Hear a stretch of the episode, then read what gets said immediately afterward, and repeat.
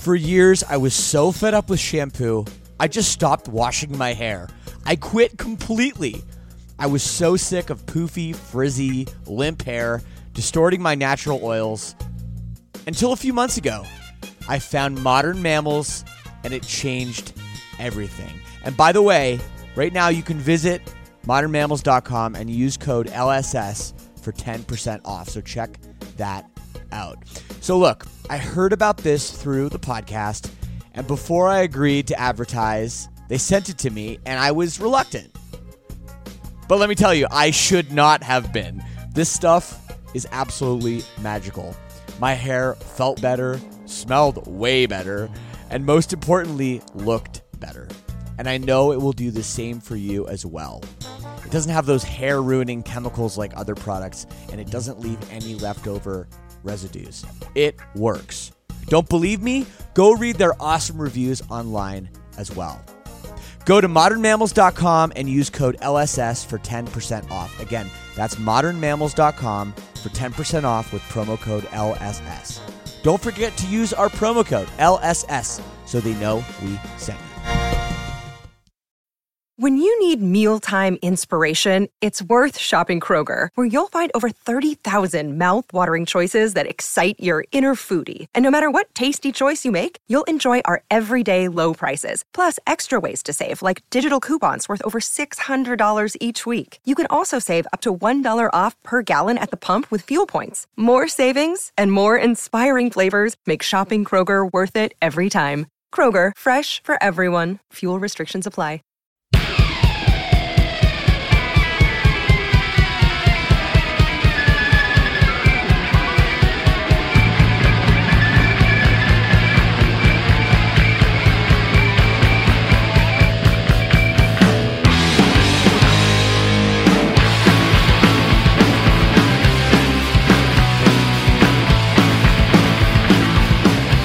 Hello, everyone, and welcome back to another edition of my podcast.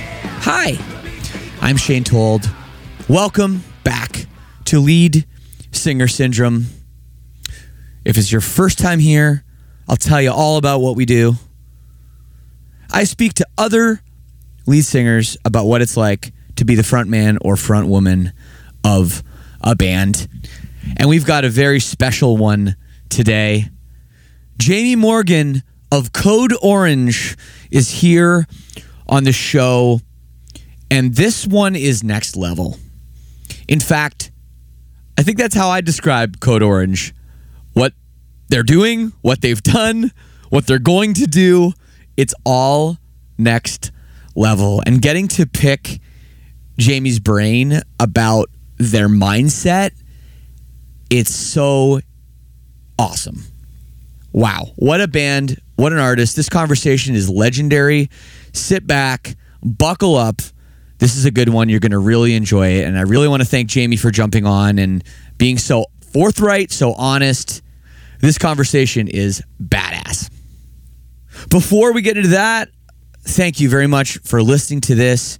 Thank you for telling a friend, telling a loved one, writing a review on iTunes, sending me an email. If you want to get in touch, I read them all. I try to write back to everybody. Leadsingersyndrome at gmail.com. Hit me up. If you want to support the show, we have a Patreon, the Lead Singer Syndrome All Access Club. For as little as $6 a month, it gets you all kinds of bonus stuff. It's a good time. The link for that is leadsingersyndrome.com slash all access. Big shout out to all my sinners worldwide. And of course, remember, there's like almost 300 back episodes that you can check out if you like this one. They're all pretty good, they're all pretty interesting. I would say the best way to consume this podcast is actually not to start at the beginning. I don't think this is like a TV show where you need to start at the beginning. In fact, I think it's best to work your way backwards. Start with the most recent ones and go back in time because I don't know, it gets a little weird when you're talking about current events and stuff and you're like, wait, what happened in 2016 or whatever? So start and work your way backwards. And you're starting in a great spot right here because we have an awesome, awesome conversation and we're going to get to it right now. No delay. Here it is my conversation with Jamie Morgan of Code Orange.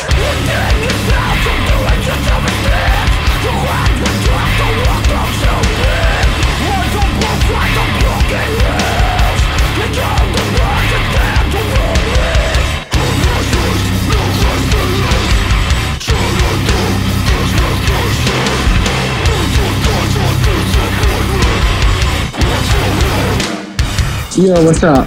Yo, what's up, Jamie? How are you? What's going on? How are you? I'm chilling. That's good. I, yeah, I'm just, uh, well, uh, the band is in New York City today.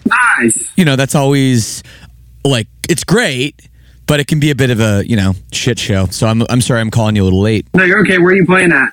Webster Hall. Oh, hell yeah. That place is sick. Yeah, it is. It's it's one of my favorite venues, and they've they've like just updated it. You know, um, I think they finished right before the pandemic, and, and now it's like it's super awesome. You got one of your guy, one of my like guys is on your tour, um, driving a truck for you. My boy Zach. Yeah, Zach. Yeah. of course, man. Um, one of the one of the best. I know he. Yeah, he did a bunch of stuff with you guys. I think what happened, if I remember, is uh, and maybe it's a good place to start. Honestly, um, back in March 2020, I think he left.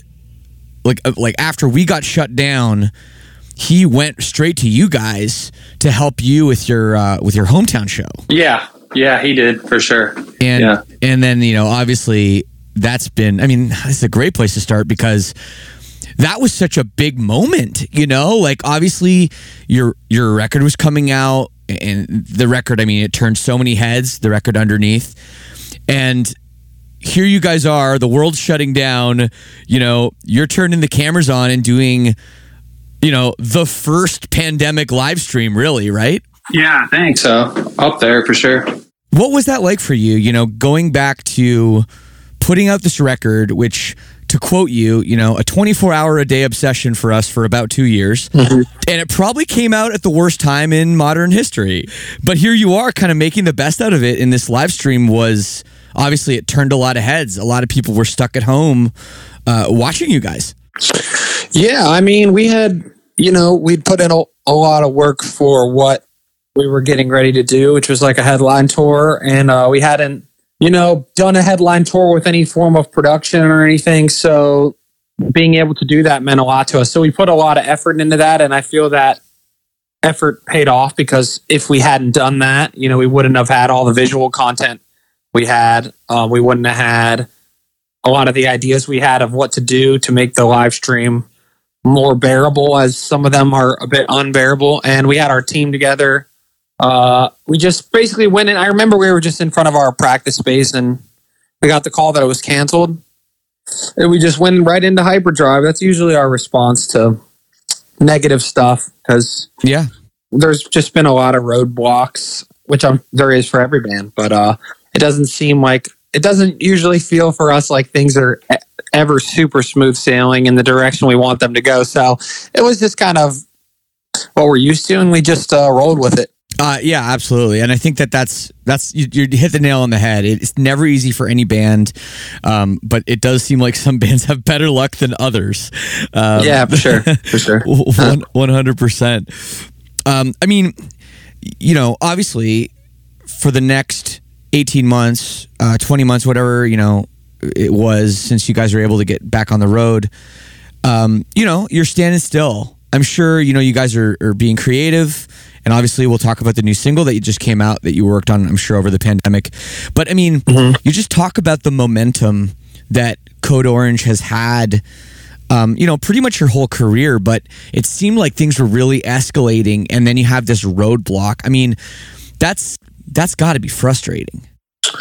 Yeah, it was frustrating. I mean, but we really never stood still. I mean, we went right into starting our own merch store. We did two other live stream specials. One that was called Under the Skin. That was a couple months after the first one, which was this kind of like the the, the concept was like, what if MTV Unplugged was in like a found footage horror movie? That was kind of like the concept. So we went and shot like Shade and I went and shot like 20 minutes of like kind of a this found footage horror thing that was based off some elements of the album and some of the character stuff that we've developed over a couple albums and uh combine that you know we got ricky rachtman to come out uh we Yeah. and we just did this kind of like we re we revisited all of our songs and did it acoustically with electronics as well and so that was like a fun challenge and then we wanted to do we wanted to go as big as we could go and as visual as we could go. So for our third live stream it was called back inside the glass. And basically we did what's called projection mapping where really we rented a friend's church and we're in there for a couple weeks and uh, worked with a projectionist to map out the whole room got a bunch of sheets from walmart hung them all up built a stage ourselves. Our guitar player and bass player dom uh, with a friend built and painted a stage completely white. We made a whole white backdrop and then shade our keyboardist and i created visuals that changed every 10 seconds of every single song.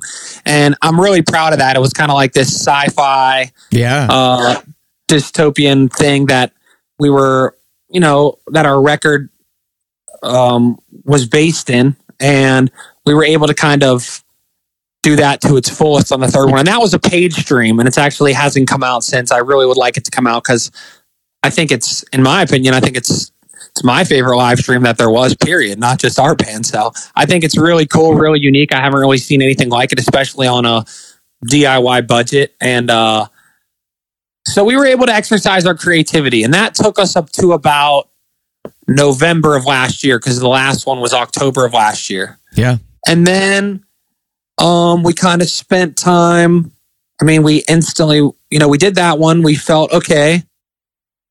One, this is only reaching a certain bubble. I mean, it's only getting to people we've already gotten to. It's not really getting to anybody new. We can't do more free ones because we can't afford it. We were we're in a bit of a we were in a bit of a financial rut. Of course. Um, so it's like we can't make more free ones. We don't want to do more paid ones because the whole goal of the band is basically to always get to new people and not to, to honestly not really uh, strictly service the people that are already there, which I think is a little bit different about us than a lot of heavy bands because we're just not we don't find that interesting or motivating, I guess. right. So it kind of went right to okay, well, we can't beat this, so let's move on to the next thing. And we started writing, and we wrote for about eight months, uh, nine months, and uh, then now we've just began touring. So that kind of puts us here. Yeah. And all along, you know, there's a lot. We in terms of like the business, we operate a lot of our own business. So like we are, you know, Joe and Dom, who are guitarists and bassists they uh, ship out all of our merch and shade and i design it and reba runs the entire store operation so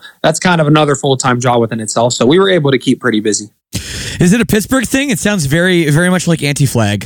oh i love anti-flag You know, them having their own label and having the, you know, their own, you know, them being su- super DIY. Obviously, musically, you guys are a lot different, but in, cer- in terms of like punk rock ethics, you know, and DIY and doing this all yourself, I mean, you guys are as kind of a, as punk as anybody, I guess, right? i love anti-flag anti-flag gave us you know when we were little kids maybe like 16 years old we signed up for a contest to open for anti-flag and we won and they picked us and we opened for them Cool. um, and we were friends ever since pretty much Yeah. they've helped us out a lot and they were like one of the first bands i ever got into when i was about 12 years old um, i actually got one of their cds for christmas when i was a little kid Awesome. and um, so i love them but yeah um, i don't know if it's a pittsburgh thing uh, i think it's just for us it's a necessity Yeah. and we really despise people meddling in our affairs. We already have enough of those people being on a label and having a management and all this bullshit.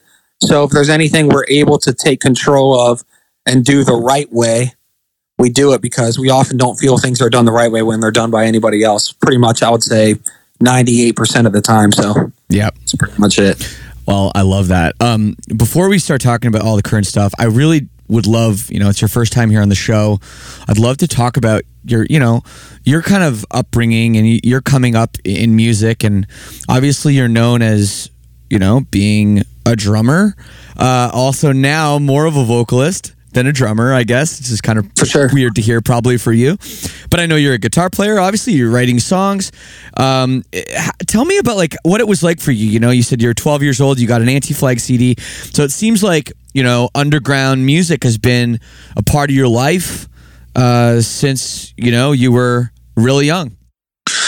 Yeah, I was. My parents are really young, so um, like my parents had me and my older sister when they were like 18, 19. So they were always playing a lot of hip hop, but also you know everything from the Rage Against the Machines of the world to you know a lot of like you know my my dad wasn't necessarily like in the hardcore punk scene, but he was into you know Minor Threat and Black Flag and the basics. You know the basics. Yeah. Uh, so helped me get into the basics really young. And I met Reba when I was in fifth, sixth grade. So, you know, then we kind of both went from being into kind of basic punk stuff and har- hardcore stuff to getting even more into like the Gr- Green Day and, you know, things that were bigger at the time Yeah. and kind of following that rabbit hole a little bit. And then that leads you to punk, and punk led us to hardcore. And Pittsburgh, in a lot of ways, is very mixed up, or it was. So we were seeing, you know, noise shows and hardcore shows and punk shows and uh, even like the anti, I don't, I wouldn't call it pop punk, but like the anti flag kind of blend of stuff or like an against me or something. We were very like Yeah. integrated with that kind of thing as well, like house shows. And so we were just uh, kind of involved in everything in a lot of ways at like a pretty young age. We definitely weren't like cool at a young age or like aware of what was cool or but we were just into everything. Um, we would go to the Warped Tour really early. Um, and then but mostly it was like local uh DIY. You know, and I booked my first show when I was probably like 15 Yeah. um, at like a art gallery, and so we just used to figure it out. You know, that's pretty much it. Like I'm very very grateful to have young parents who were definitely really supportive of all that and Let you play a drum kit in the house. You know. for a minute but then no so then i had to switch over to eric's house and i used to go to my other boy jo- uh, anton and george these are my boys in my old band that was more of like we would cover like the ramones and the hives and like Mhm. green day all kinds of stuff basically anything that was just like alternative or punk and uh vaguely punk really and then that was when i was like 10 that was in like fourth fifth not fourth no no no like sixth seventh grade and then that ended going into high school and then we started code orange first right away ninth grade high school so Yeah. Wow. No, you. I mean, you guys are still a young band. I mean, you're only like in your mid twenties, right? i'm 28 Okay, 28 now. Okay, so, i'm yeah. getting there but I mean, you know, for for already what a career you've had, you are relatively uh, relatively young. But that's really cool that you've you know stuck it out with some of the same people and some of the same friends, and that you've had you've had the same vision. You know, because that's that's what derails so many bands, kind of even before they get to any kind of level. You know. I think the strength of our vision and our guiding kind of compass about what we're here to do is what's kept us all and our friendship. I mean, we have a really deep friendship. I mean, I've been with these kids my whole life, you know, we're literally my whole life. Like Joe, Eric was in the band right away. Eric, or we call him Shade, he was in the band immediately. And Joe was like selling our merch and helping us. He's our bass player, you know, Mhm. spray paint our shirts. And Dom, who's in the band now, I met even earlier than Eric and Joe. I met him in sixth grade. and used to ride the bus with them. So it's all insulated. And when you're a band like us, when you're a band that is trying to push the limit, when you're a band that's a little bit polarizing, when you're a band that kind of goes forward, uh, sometimes allyless, you have to be insulated and you have to be close to the people that are in it because that's the soul of it. It's not really, it's in no way me. You'll never see Code Orange with just me or me and Reba. You'll never see that because it's just not worth it to me. I would rather do something else. I really, and I've thought about that deeply because it's easier said than done once you get up there and you don't have any fucking life skills. But, you know, we, the band is us five and it's just the soul of the mission that drives us forward really more than anything else. Well, I, I love that, and and that's that answers a lot of my questions that I have. But I, I'm going to ask them kind of anyway. You know, For sure. you know, it's true. You know, your music has really pushed the envelope of what, you know, heavy music not only is, but what it can be. Thanks. And starting off, you know, on Death Wish, and I had, I actually had Jake Bannon just on on the podcast the other day. I talked to him. Um, you know, starting on a label like that, that is very much in a certain pocket. You know, not not to say like you're pigeonholed in a certain scene, but not a lot of Death Wish bands end up on Roadrunner. You know, to to kind of start there and sort of just pretty much immediately say, okay, we're not just a punk hardcore band. We're not like opening for Converge is not as big as we're ever going to be. And kind of coming to that realization, I feel like you're right in that that has to be a group decision.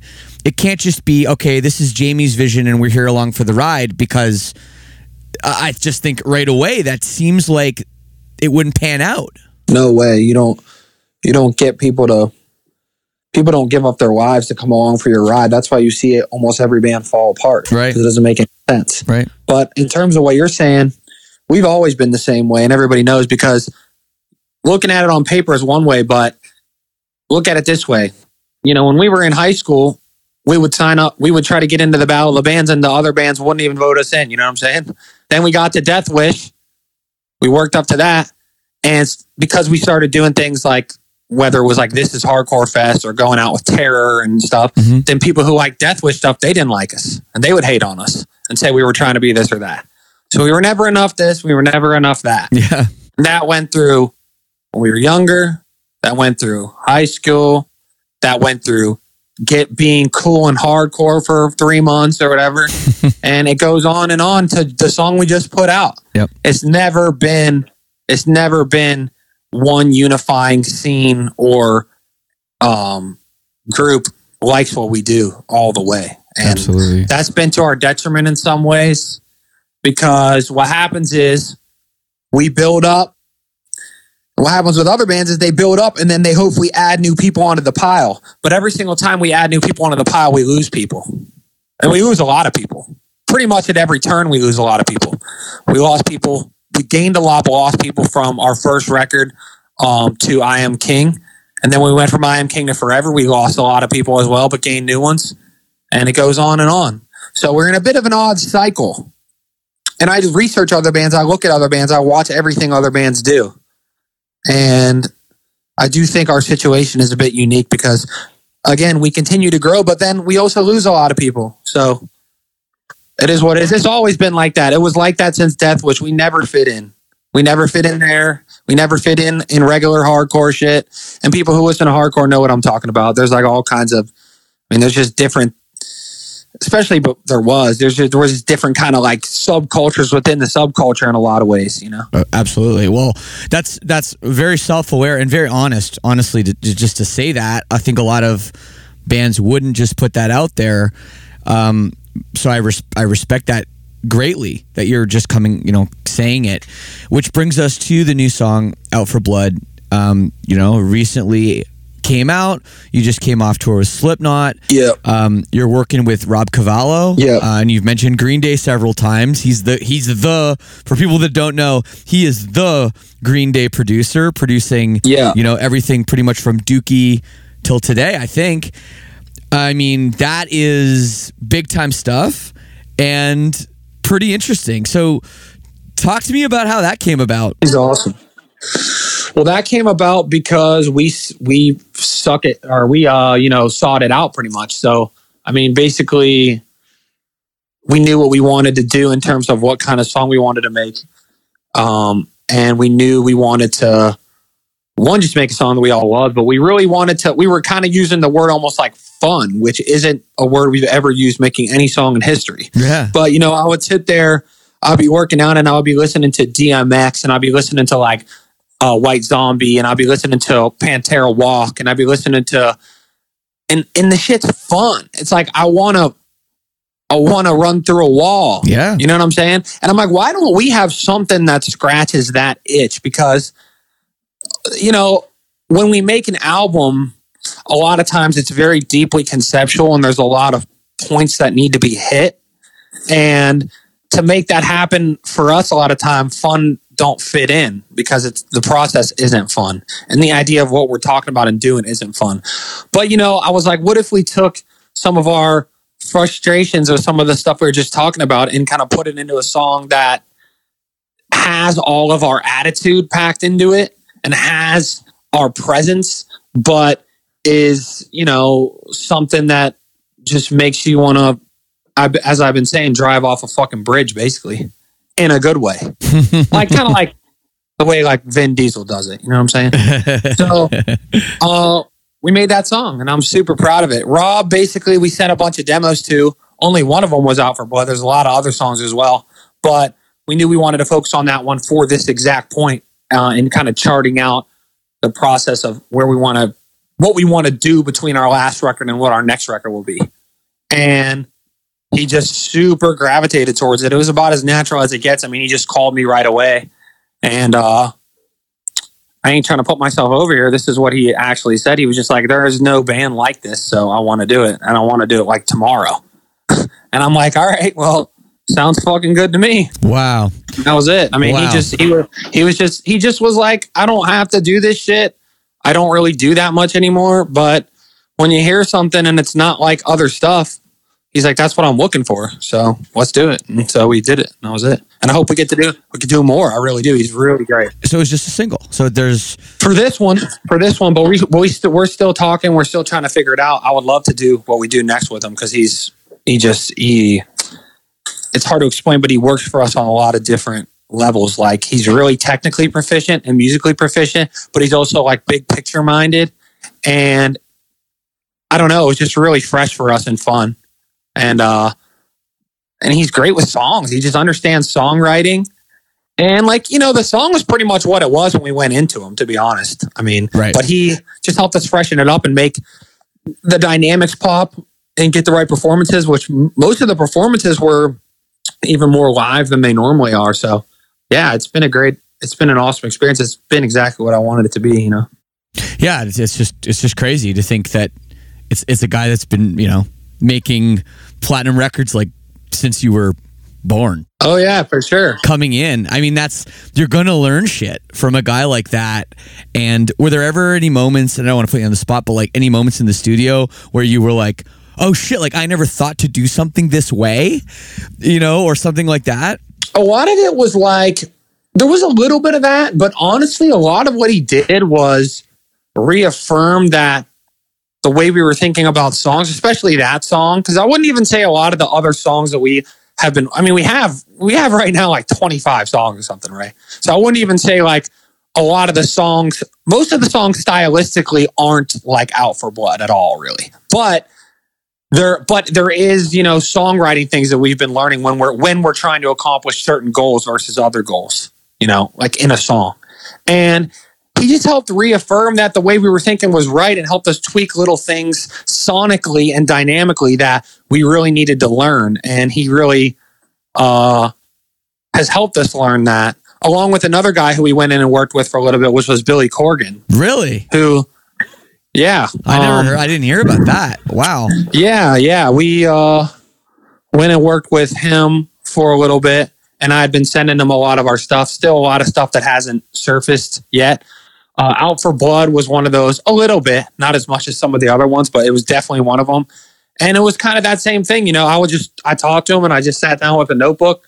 Me, Reba, and Eric went flew out, and I just wrote down every single thing that he said and just tried to learn and try to get his perspective on what, you know, because he hadn't even Billy hadn't even heard, and Rob either. Billy and Rob had never heard our other records right. at all. Right. They just heard the 10 demos that I sent both of them and uh, their confidence in just that was really inspiring because it's like, damn, you don't even know the journey we've been on, and you don't even know what we've done, but you're telling me the same stuff I believe about what we're doing without having even have heard it, the other stuff, right? And so that gave me a lot of confidence in the in where we're going moving forward, you know.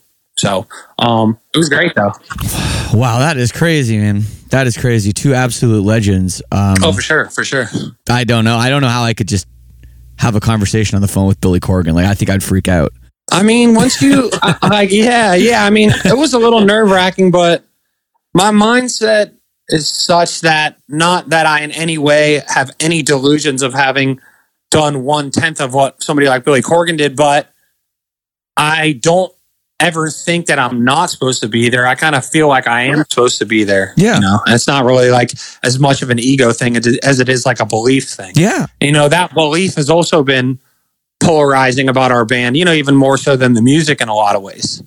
And, but that's, but at the same time, that belief is what turns the next page. You know what I'm saying? So it's a double edged sword a little bit, but you got to be truthful to yourself, you know? Absolutely. Well, I mean, this podcast is called Lead Singer Syndrome. And, you know, we've, I've talked to so many singers about that idea of that you have to as a lead singer as a front man you've got to ooze confidence you know what i mean you've got to really believe and you've got to really bring it which brings me to kind of where you're at now stepping you know uh, uh, in, into the front of the stage leaving the drum kit behind um, how has that transition been for you i mean that must be a little strange I mean, it doesn't really feel strange, you know, like in terms of confidence, I'm very, very confident in what we're doing. And the same, what I told you earlier, and you said I was being honest about, Mhm. uh, like the way we're perceived and the way our journey's been. Never get it twisted. I still believe that we're going to come out on the winning end of that journey 100%. I mean, I don't just believe it, I really feel that I know it. And sometimes it's hard to be on that journey, but I do see the end game and I do see where it's going to go in my heart. And that doesn't mean when I look in the mirror, I'm confident about what I see because I'm not. But I'm confident in my band and I'm confident in the people in my band and I'm confident in my vision for art. And I'm confident in us when we get on that stage because we put the proper work in, because we rehearse for weeks and weeks and weeks in a room that's as big as some people's bedrooms that has no heater, AC, and no windows in the winter and in the summer and all the time. And we do things that other people don't do. So that's where my confidence comes from in the band. Yeah. And you know, I look at Reba and all the skills she has, and I'm blown away. I look at Shade and the visual stuff he can do. I mean, Shade could literally go work for fucking Pixar. Like, but he does this shit with us. yeah And I look at the people in my band and I just believe in their honesty and their truth in a world in which, you know, it's hard to find that. I've had a hard time finding it outside of my band. You know, most of the other bands we interact with and other people we interact with, I don't see that. It might start that way, but it usually doesn't end that way. right But these guys around me, I just believe in them and that gives me more confidence in our vision. Now, like I said, that really doesn't mean that when I go, when I wake up and look in the mirror, am I so happy with what I see or am I so happy with my voice when I listen to an interview? Or am I so happy with my quote that's the headline or my whatever? No, I'm not. And I've been writing about that for years. But I'm confident in what we do. And I'm confident that we put in more effort than anybody. And I'm confident that in life, when you do that, things pay off. And that's pretty much it. I forget your question, so I am sorry because I started getting I started getting nutty there, so I apologize.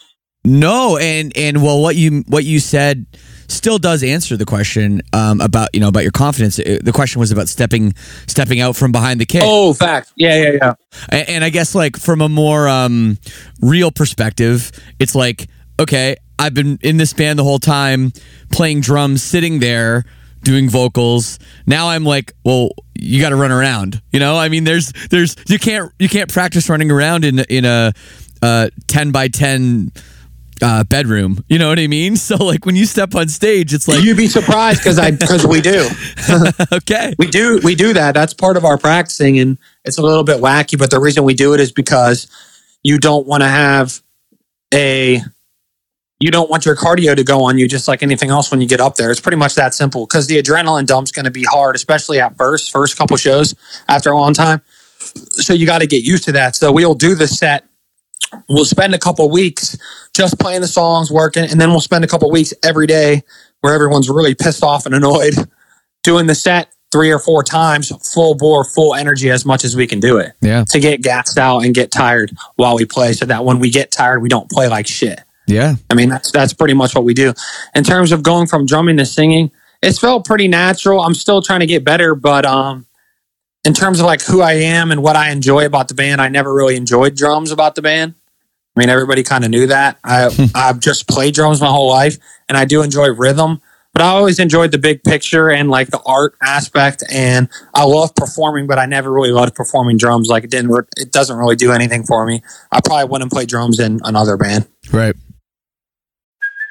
Hey, it's Kaley Cuoco for Priceline. Ready to go to your happy place for a happy price? Well, why didn't you say so? Just download the Priceline app right now and save up to 60% on hotels. So, whether it's Cousin Kevin's Kazoo concert in Kansas City, go Kevin, or Becky's Bachelorette Bash in Bermuda, you never have to miss a trip ever again. So, download the Priceline app today. Your savings are waiting. Go to your happy place for a happy price. Go to your happy price, Priceline. Hi, I'm your inner dream monologue, and you're fast asleep, so I'll be quick. Great job using the Colgate Optic White Overnight Teeth Whitening Pen before bed.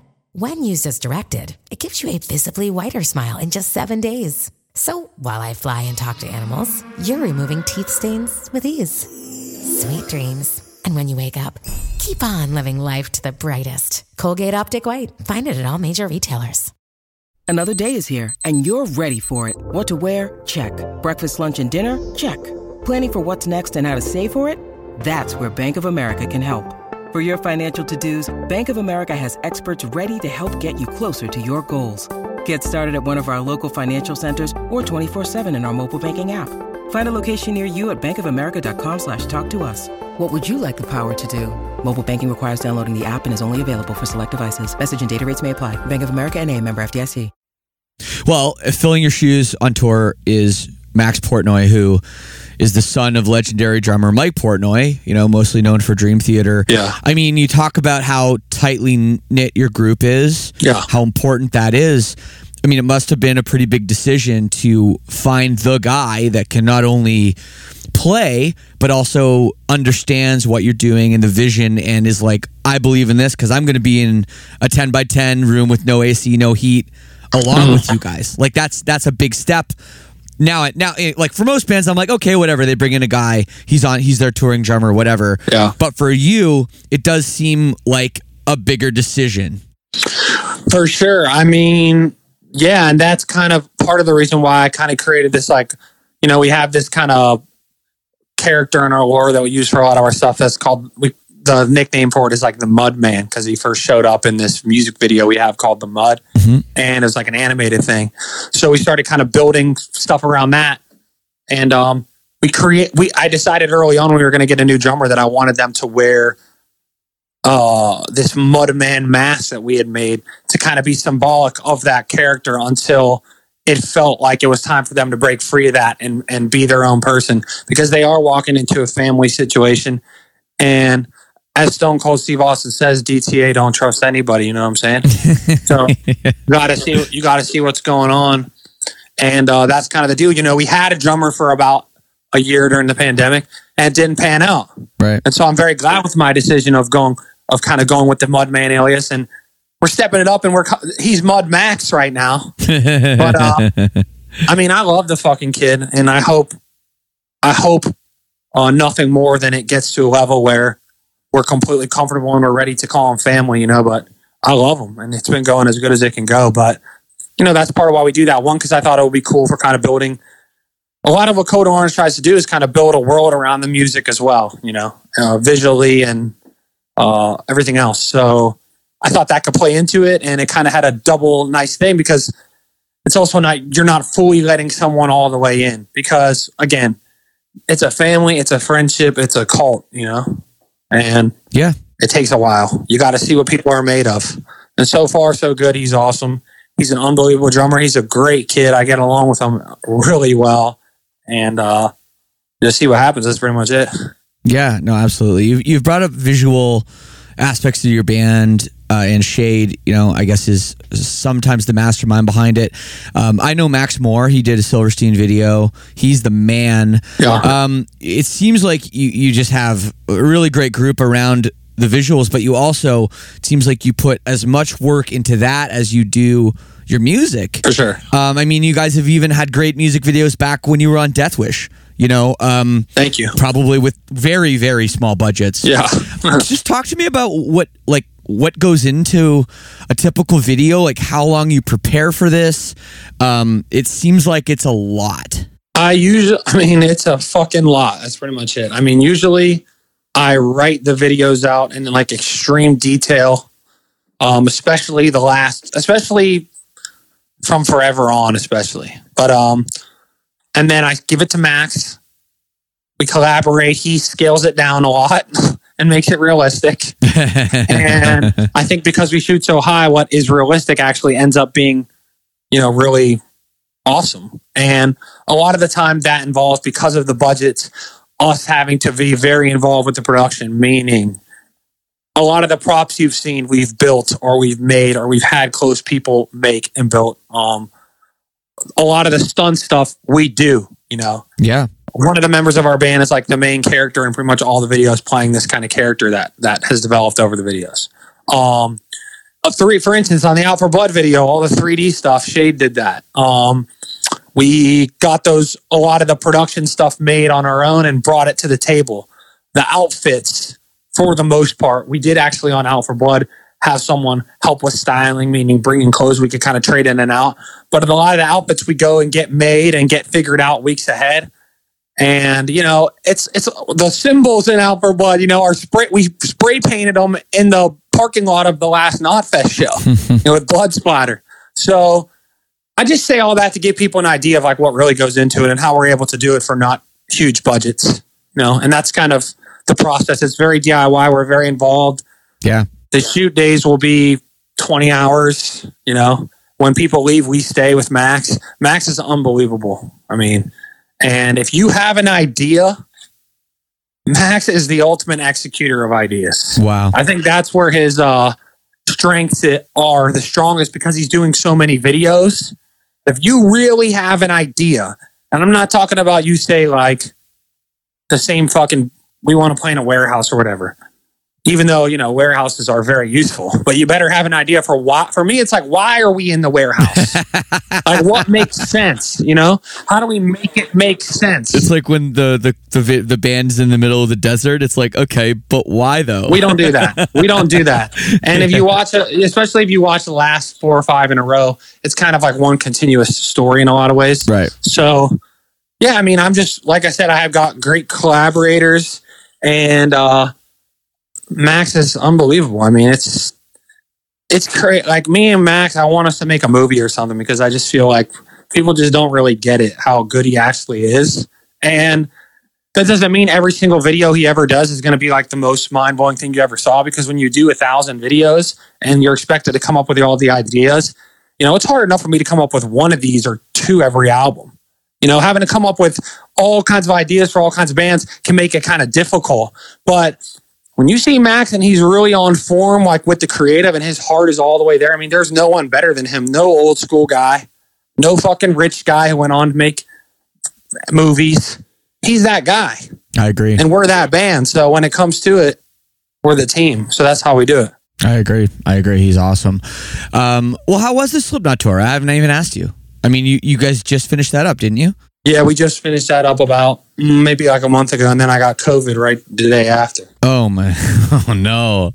Well, I guess I guess Yeah, and it was pretty bad actually. uh, you were you were pretty sick. Yeah, I was vaccinated. I'm vaccinated and everything. Obviously, we all been for like the beginning, but still, yeah, I still got pretty fucking sick to be honest. That's But uh, just it's all good. I'm good now, so it's all good. But the Slipknot tour was great. Um, you know, Corey has become a really good friend of mine, and he put that together. He's just a real dude. At the end of the day, I mean, the only thing that was hard about it was playing so early because it can be frustrating when everyone who's there is fucking feeling it. You know what I'm saying? mm-hmm. But ain't that many people there. right.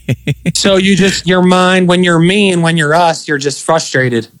Um, but looking at the positive, we got in front of a lot of new people, yep. and they're the right people, and they were loving it, and we were killing it, and it was awesome. I mean, so it was hard because it was a COVID bubble, so we couldn't do anything, see anybody, have anybody backstage or anything. Yeah. But and you know we weren't on a bus, so that did made it kind of tough. But um, past that, it was great, and I you know I hope we can keep getting opportunities like that, and hopefully we can keep working up our popularity to be able to get higher on the bills. And uh, because when we get in front of them crowds, man, I mean, if anyone to see, come, if anybody sees us at a festival or whatever, like the last festival play, we had a giant crowd. I mean, the shit was unbelievable. You know, it, you could see with your own eyes that it works then. It's just tough sometimes because that's the name of the game, and everybody wants the spots. Well, yeah. So, yeah, Well, I see you guys are doing some huge festivals in Europe uh, next summer. Yeah. We got another big support tour coming up that we're about to announce. Okay, cool. soon. Okay, I Yeah. see, that makes sense because it is December and these festivals aren't until June. Yeah. But you know, Rock am Ring, Rock im Park, Download, Nova Rock. Yeah. These are all for people that don't know. These are all festivals that are between, you know, forty to eighty thousand people. Um, and I, I, I know you guys have done that before. You know, the the festival Kind circuits. of, but but we're always off to the fucking side in the corner in the barn. You know what I mean? Like, And this time, I assume you guys are going to be on some big stages. yeah, bigger for sure. probably prime time slot.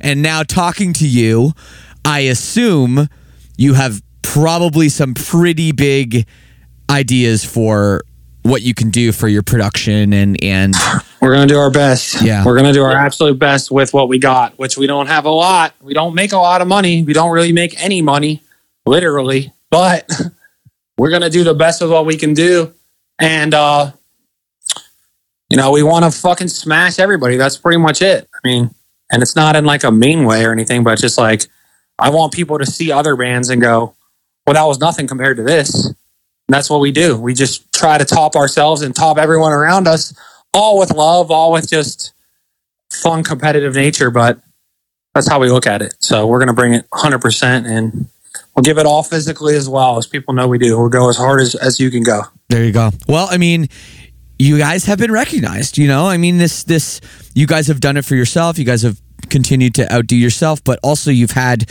you know, not just you know press from everything from New York Times to Billboard, Yeah. you know, uh, things like that, NPR. But you've also had two Grammy nominations, which I mean. I don't know how much you'll you'll downplay it or not, but like th- that's the shit. I mean, your parents probably really are excited about. You know, Oh, like yeah. that's Oh, that's yeah. the the the ultimate um uh, validation.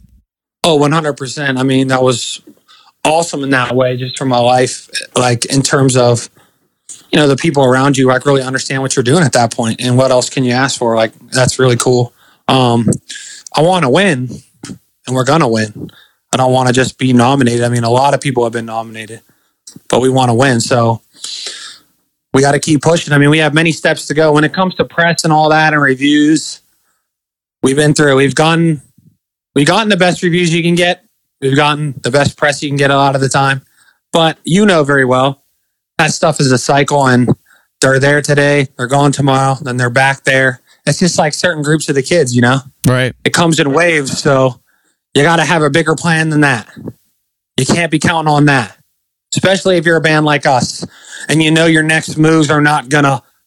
Your our next move never pleases anybody, everybody, and it never will. So, with that being the case, and that's something actually we talked to Billy Corgan about a lot, a lot, is he said, you know, you've had the best you can get, but just know they will cannibalize you, and I know they will.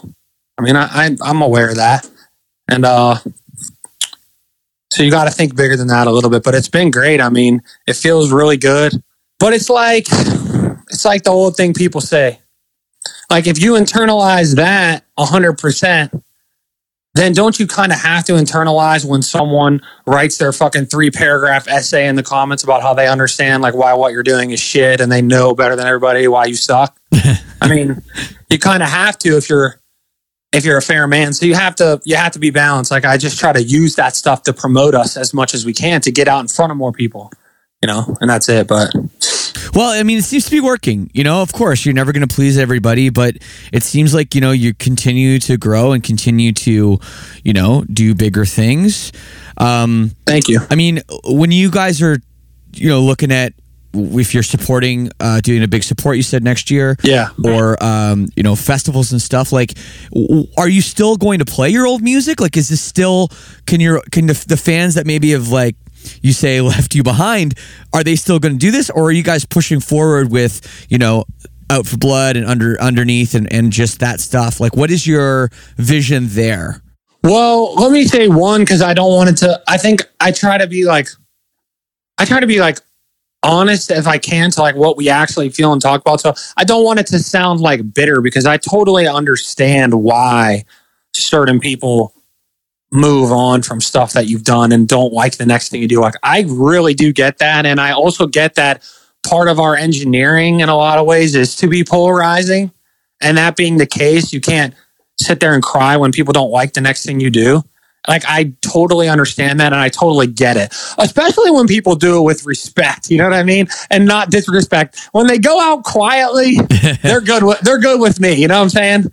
Like so I I I get it, but um in terms of what we're going to do with our old stuff, I mean we even thought that through. I mean, we had a show that called we didn't tell anybody, but we had a show that we were calling End of an Era. It was the last time we played This Is Hardcore. We headlined it. It was my last show on drums, but we didn't tell anybody that. And we played some of our super old stuff, and we played uh, a mix of all that stuff. And uh, it was called End of an Era. So if you didn't pick up on it, then it is what it is. You know what I mean? That was the end. okay. It's a new era. You can watch it on YouTube. It's a cool show. So it's called uh yeah, End of an Era. We did it in Philly. This is Hardcore Yep. Fest. Yep. Played some of the super old stuff, played like re rethought versions of some of that stuff, and played I Am King stuff and some of the Forever stuff. And we didn't have anything else. So we we were like almost done with underneath at the time. So but uh yeah, I think going forward, it just depends, you know. I think the record we like the most is underneath, obviously. Yep. because we just made it and I'm pretty sure that's how everybody feels, even though sometimes I talk to bands like I won't say who, but I talk to bands and like they're like truthfully, which I respect, but they're just like, oh, I like this older one better than that one and this and that. And I'm just thinking like, why do you do this? Right. Like, well, what is the point of doing this? Like, I don't get any joy out of a lot of aspects of doing this. The one thing I get joy out of is trying to make your next thing, especially when it comes to albums, you know, beat the last one totally. For yourself, at least. Totally. But if you talk to a lot of bands, they'll tell you they like this old one, that old one, because they must not be that involved. But we're all involved. So, yeah, we're that kind of band that people hate that likes their new shit. I mean, it is what it is. I just know our new shit's better. I mean, Out for Blood is a single, it's a song. We'll definitely be rocking that shit. But, you know, it's not an album. I don't think it's um like we're only gonna like you would think from the way a lot of people react is like you're only gonna play Out for Blood fucking twelve times with Out for Blood first and Out for Blood third and Out for Blood seventh, Out for Blood number two at the end. You know what I mean? Right. Doesn't make any fucking sense.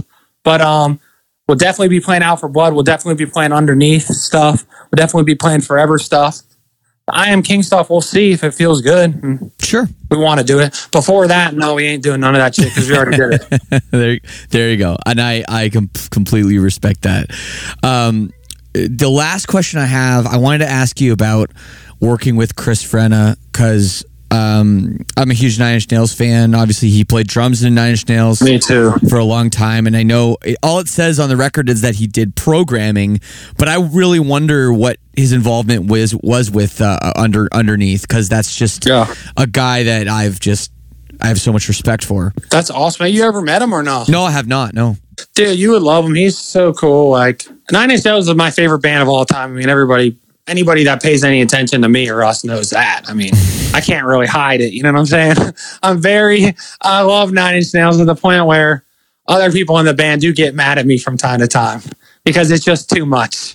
But I'm just a bit obsessed at the end of the day. Sure. So, you know, I try to, you know, to, to get that opportunity was just a beautiful thing, man. And he just melded right in. It was kind of a similar situation like many situations we have where it's like he wasn't doing a ton of creative technically, but he was doing one, a ton of technical stuff that was very, very helpful. And two, a little bit of creative here and there and just helping us spruce it up. And also, again, it's just like the confidence. Like, he just thought it was fucking sick. You know what I'm saying? He, I, I know he really did. Yeah. Like, he was just like, dude, this is sick. And like, let's work on it. And that's a beautiful thing. And it's a beautiful feeling to all really feel like that. And we cherish that. And getting to work with him, and we're still good friends with him. I'm sure we'll work with him more. Hopefully, he'll work on our next record too. But like to get to work with him, get to work with Cavallo, get to work a little bit with Billy, you know, and then get to work with like our guy Will Yip, who's been our guy since Yeah. since the beginning. Yep. Get to work with Kurt Ballou, who's awesome, and we're still buddies with. It's a beautiful thing, and again, I don't know. I think it's cool that we've been able to bridge that gap between a Kurt Ballou and a Billy Corgan or a Chris Right. And a Right. Will Yip, and uh, you know, there was times where people were saying we were like a beatdown band. You know what I'm saying? Yeah. So it's like, what are we? I don't even know. But we've worked with everybody. It's, so it's I, cool. I love it. I mean, speaking of Nine Inch Nails, have you met Trent Reznor? Have you talked to him at all? No, no, he don't want to talk to me. I wish, bro. I mean, You know- knowing our luck, knowing our luck, he's never even gonna hear. it. But I will say that I would love that, and uh, you know, the Fragile and the Downward Spiral are probably like my two favorite albums of all time. So, I mean, he's a legend to me, and he is. it will be amazing. And you know, it is what it is, though. So, but at the end of the day, you know, oh, another one guy we got to work with, I want to shout out is Andrew Dawson, who is was Kanye West's like prime engineer and one of his prime collaborators for many records. Uh Yeezus, Beautiful Dark Twisted Fantasy, Wow. all the early stuff. And I sought him out because of that, because I'm a really big um especially I was, I still am, but I'm a really big, you know, Kanye fan.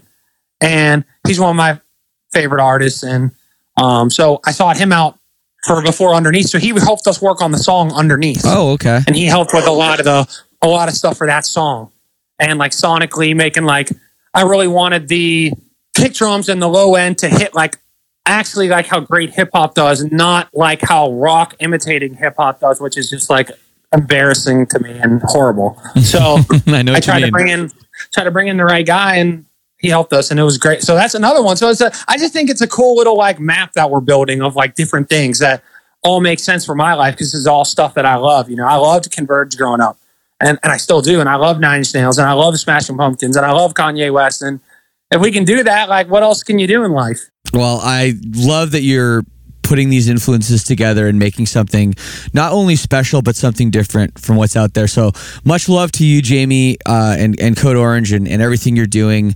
Um, anything else to tell the people before I let you go? Well, thank you to you for one. It's awesome. Um, I know you've been doing this shit for a long time too, so I think it's just cool to talk to somebody who's been doing it and gets it and Thank you, man. understands it and has been through it. And i'm sure you've written ups and downs and all kinds of shit. So I just respect that. I think it's cool. And I would always rather talk to somebody like you than talk to a never did it. You know what I'm saying? yeah. So I'll That say that. lot. Also say I also say stream Out for Blood. Go check out the video for Out for Blood. Yep. Um, we're real proud of it. We're working on our next stuff. And if you don't like Out for Blood, that's cool as well. But they're liking it on the radio. they're liking it on the radio. So let's uh, let's open up some doors. You know what I'm saying? And keep going on to our next thing. I'm really excited for our next album. Um, we have a lot of really great things in the works that I think that anyone who's ever liked us will be into. So looking forward to it. Any idea when the new album might see the light of day, or maybe maybe you can't mention it yet? We'll see. We got some. We got some plans. We'll see. Right now, we are our touring schedule. Again, we haven't announced it yet, but I don't really care. Is we're doing. We're going to be touring all of March and all of April, and then again all of June Yep. for Europe, like you said. Yep. So we actually have two tours that haven't been announced between now and the one that's in June. So Great. we're supposed to be announcing all that stuff next week. When is this coming out? Oh yeah, you can you can talk about it because this won't come out. Mm, just yeah, I think I I'll make sure. Okay, so the two tours we're doing is we're touring with Korn and Chevelle. Oh wow. and um, it's like a arena tour, and it'll be just us three. So I'm pretty fucking jacked about that. And then we're doing a headline tour, um, where we're playing some of the festivals and stuff we weren't going to play last time with the band Loathe, who are from the UK. Hell yeah, hell yeah, And- love th- love them. They're going to support. They're awesome, and this band Dying Wish, who's gonna Yeah, support as well. And then one other band. We had a band, but they just dropped out, so we were working on it. But we're announcing all that shit next week, so I'm excited. Those will go. Those will run back to back, literally right in a row, same same run. So cool. Well, these this will be out, and people can can get tickets uh, for those through those tours. Oh yeah, I love that new Dying Wish record. That's that's a really exciting. Um, um, both of those things, and they're going to be very different. Definitely. that's what we want. Exactly, bro. Exactly. You know, like they're different, and that's what's fun. Like I want to go do Korn and Chevelle and play for like heads that listen to the radio and just rock on. Then I want to go do our own thing with our visuals and with awesome heavy new bands at the same time, like why can't we do it all? We can and we will. So that's what I like to do. Absolutely. Yeah, and not only not only can you, but you should. Thank you, man. That's the key. So beautiful. What a plan. Jamie, thank you so much, man, for taking the time. Uh, enjoy the rest of your day and uh, hope to see you in person sometime. Would love to shoot the shit again. Let's hang out for sure. I appreciate it. Thank you, man. All right, man. Appreciate it. All the best. So there it is with Jamie.